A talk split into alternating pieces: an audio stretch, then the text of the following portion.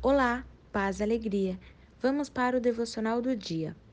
Quando Jesus ouviu isso, ficou muito admirado e disse aos que o seguiam: Eu afirmo a vocês que isto é verdade. Nunca vi tanta fé, nem mesmo entre o povo de Israel. Mateus capítulo 8, versículo 10. Podemos encontrar na palavra de Deus muitas histórias que demonstram grandes milagres. Vemos Jesus operando seus prodígios, milagres e maravilhas. Ele foi um exemplo de compaixão, amor e misericórdia. Por onde ele passava, havia cura, libertação e saciava a fome daqueles que necessitavam. Contudo, vemos no texto de Mateus 8, do 5 ao 13, uma história de cura que aconteceu devido a tamanha fé. Jesus afirma que, pela fé do oficial romano, um homem de grande responsabilidade e respeito, clamou pela cura do seu criado, pois ele estava terrivelmente doente.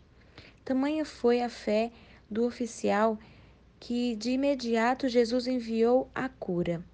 Bastou uma palavra e o milagre aconteceu. A fé que o oficial demonstrou naquele momento fez toda a diferença. Ele se colocou na condição de indigno, ou seja, não achava que sua casa deveria receber Jesus, pois sabia quem ele era, reconhecendo sua autoridade, santidade e poder para operar o milagre.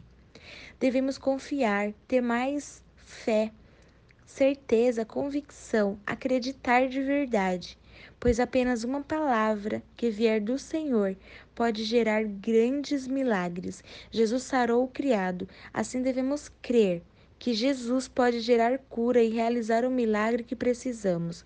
Basta uma palavra vinda dele e seremos curadas. Você crê?